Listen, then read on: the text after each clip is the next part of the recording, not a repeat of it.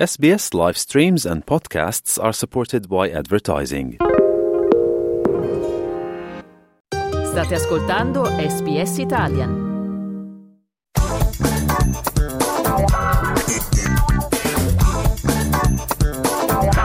Arte di parte, a cura di Andrea Candiani. Sono stati ritrovati ad Antwerp, in Belgio, due quadri rubati nel 2010 ad un collezionista israeliano a Tel Aviv. Si tratta di un quadro di Picasso intitolato Testa e uno di Chagall intitolato Uomo in preghiera. I quadri sono stati ritrovati dopo che la polizia ha ricevuto una soffiata che un mercante d'arte, anch'esso israeliano, aveva messo i due quadri sul mercato offrendoli non con sufficiente discrezione a qualche collezionista belga, insieme a degli orologi anch'essi rubati e di molto valore.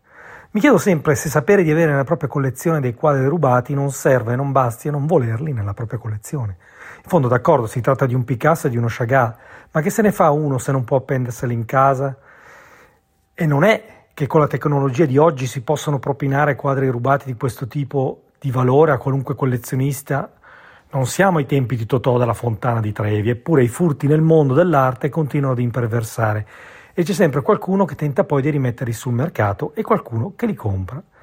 Vorrei soffermarmi su qualcosa che non sono riuscito a capire bene. Nel Palazzo Ducale di Genova si è aperta una mostra sulla pittrice Artemisia Gentileschi dal sottotitolo Coraggio e passione.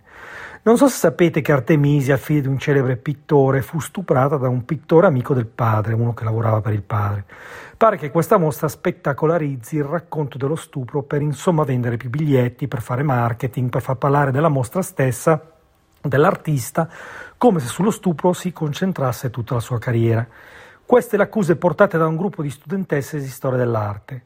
Ecco, io devo dire che come sempre è meglio parlare di arte che non parlarne affatto, ma concordo sul fatto che se mettiamo in mostra i quadri di Picasso senza parlare del problema Picasso-uomo, se ci presentano le opere di Schiele come dei capolavori, che lo sono, ma senza ciò che sta dietro il problema Schiele, beh, perché allora non si può presentare un artista come la Gentileschi che fa parte della storia dell'arte, nonostante la sua personale storia di soprusi?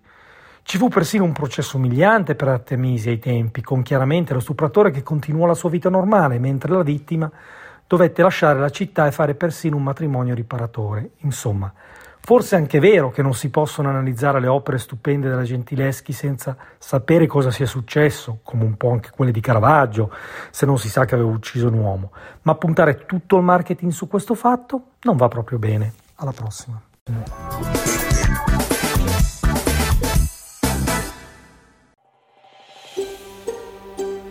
Cliccate mi piace, condividete, commentate, seguite SPS Italian su Facebook.